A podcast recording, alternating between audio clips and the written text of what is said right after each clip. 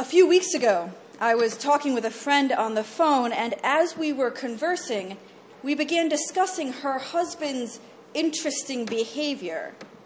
See, she had gotten distracted from our conversation because he was busy wrestling a 20 pound bag of Tidy Cat into his backpack.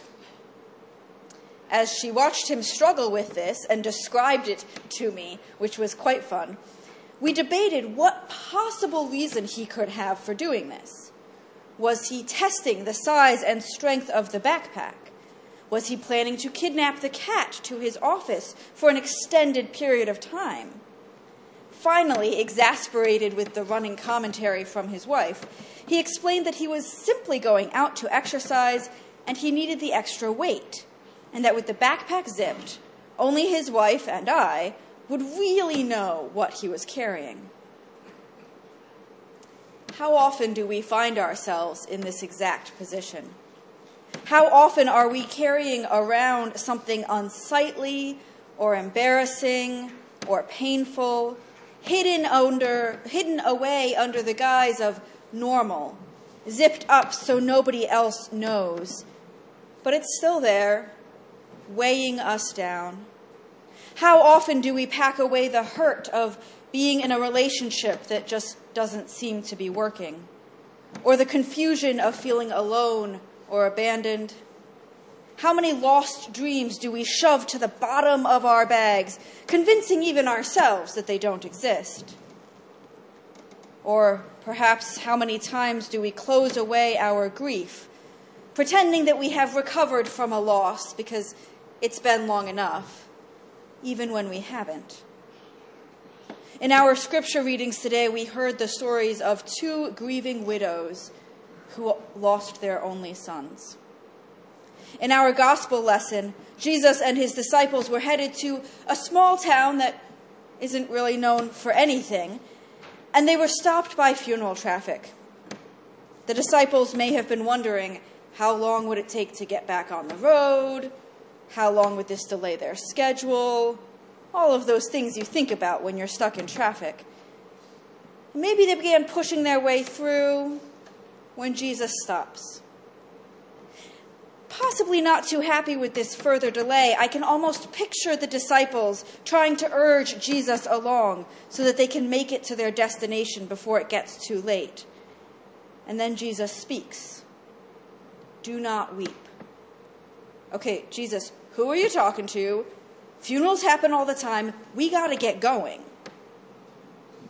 Do not weep, he says. Here we have a woman known only to us by her position as mother and widow who has lost her son. And in those days, since she was already a widow, this would have been her last support. Alone, she would have been impoverished and had to rely solely on the support of the rest of society. What sort of burdens was she carrying on the road? Loneliness, grief, fear. Jesus saw all that she carried. Do not weep. A wisp of hope for her to rest her burdens on.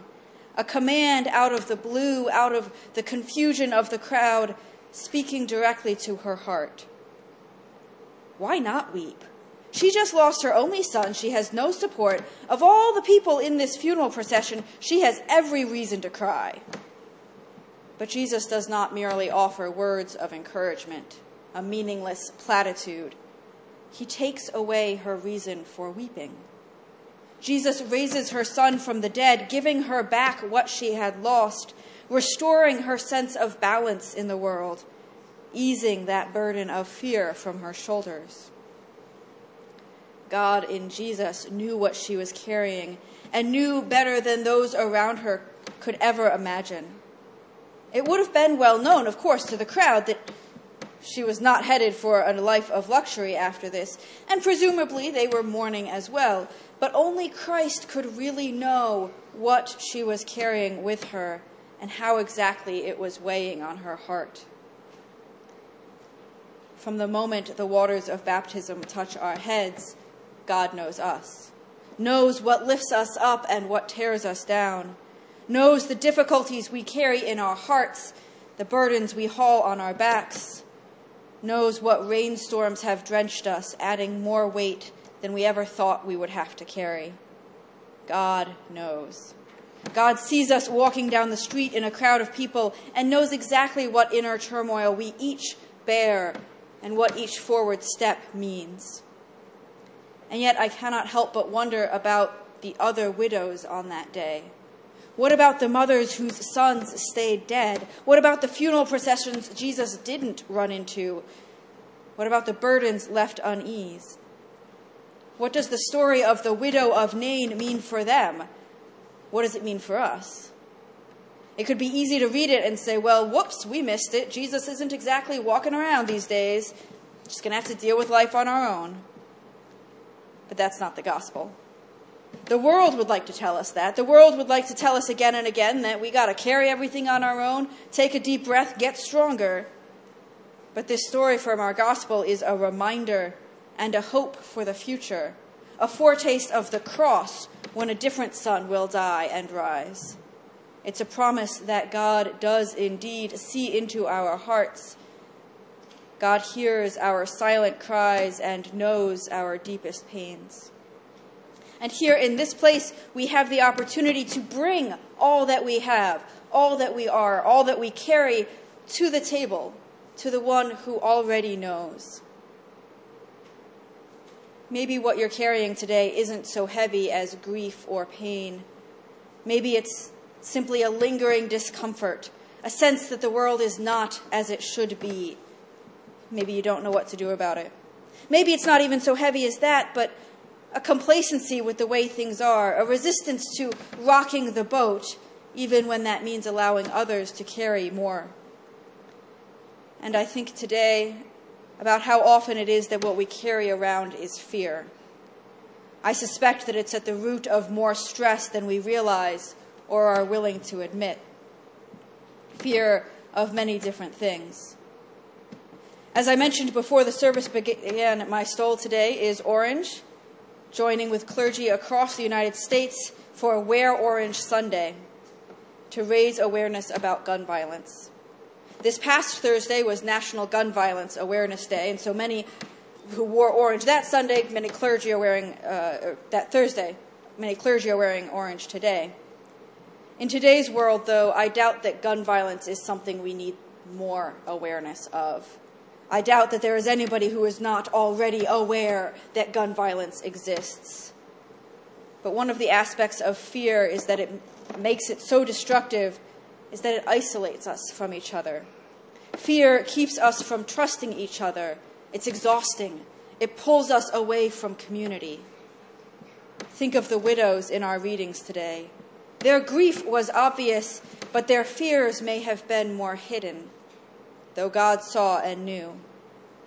Think of those who have experienced gun violence firsthand, whose lives have been touched by the grief, who have been touched by the fear, who know how isolating that can be.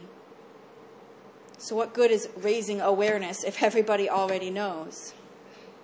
Well, to that I say thank God for the church and the fact that what we can do together is stronger than what we can do on our own.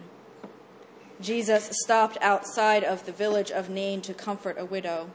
In our first reading, we heard of Elijah comforting and raising the son of another widow. Any day, a widow of Baltimore may stop by these very doors. Any day, a different kind of burden bearer may see your church and seek solace, seek comfort, seek a place where it is safe to name our pain, name what it is that hurts us, and trust in the one who brings us together to hear us and to love us, no matter what our fears may be. And so, this is what we are called to do. Jesus stopped on the streets. Would you stop on your commute to comfort another person? To ease the weight of their journey, even in what may seem only a small way? Our God is not a God who hides in fear of the world our God was made human to live right alongside us in our messy, pain, fear inducing human lives. God doesn't sit back and hear about the universe through phone calls or watching things on the internet. God doesn't just watch the news, God is the news. God is present, loving, mourning, hoping, forgiving, in all the places where all the things happen. God is where secrets hide and where tears are born and where hugs begin. God is there, full of grace, where grief is masked, where tidy cat is hidden in backpacks. It turns out that my friend's husband is getting ready for a backpacking trip this summer with his brother, and he needed the extra weight not just to become stronger, but to train for this specific trip, to make him stronger and make him better able to help others. We don't ask to haul around incredible loads that make travel through this life difficult, but we have them because we are human and humans will always hurt and be hurt. We have these loads and we hide them because society tells us not to admit that we are not as strong as we think. But we don't have to. We don't have to handle things on our own. We have each other. We have the church, and more, we have our God who walks with us. When we bear our burdens and don't give up, when we move from awareness to support, and when we move from support to action and advocacy, we can remember God's promise of hope and comfort and we can know that we become stronger as individuals and as community.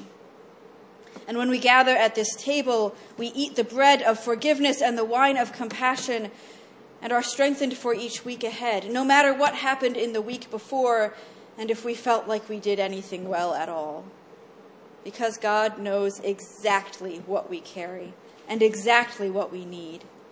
God knows, God hears, and God does indeed raise up each and every one of us. Thanks be to God. Amen.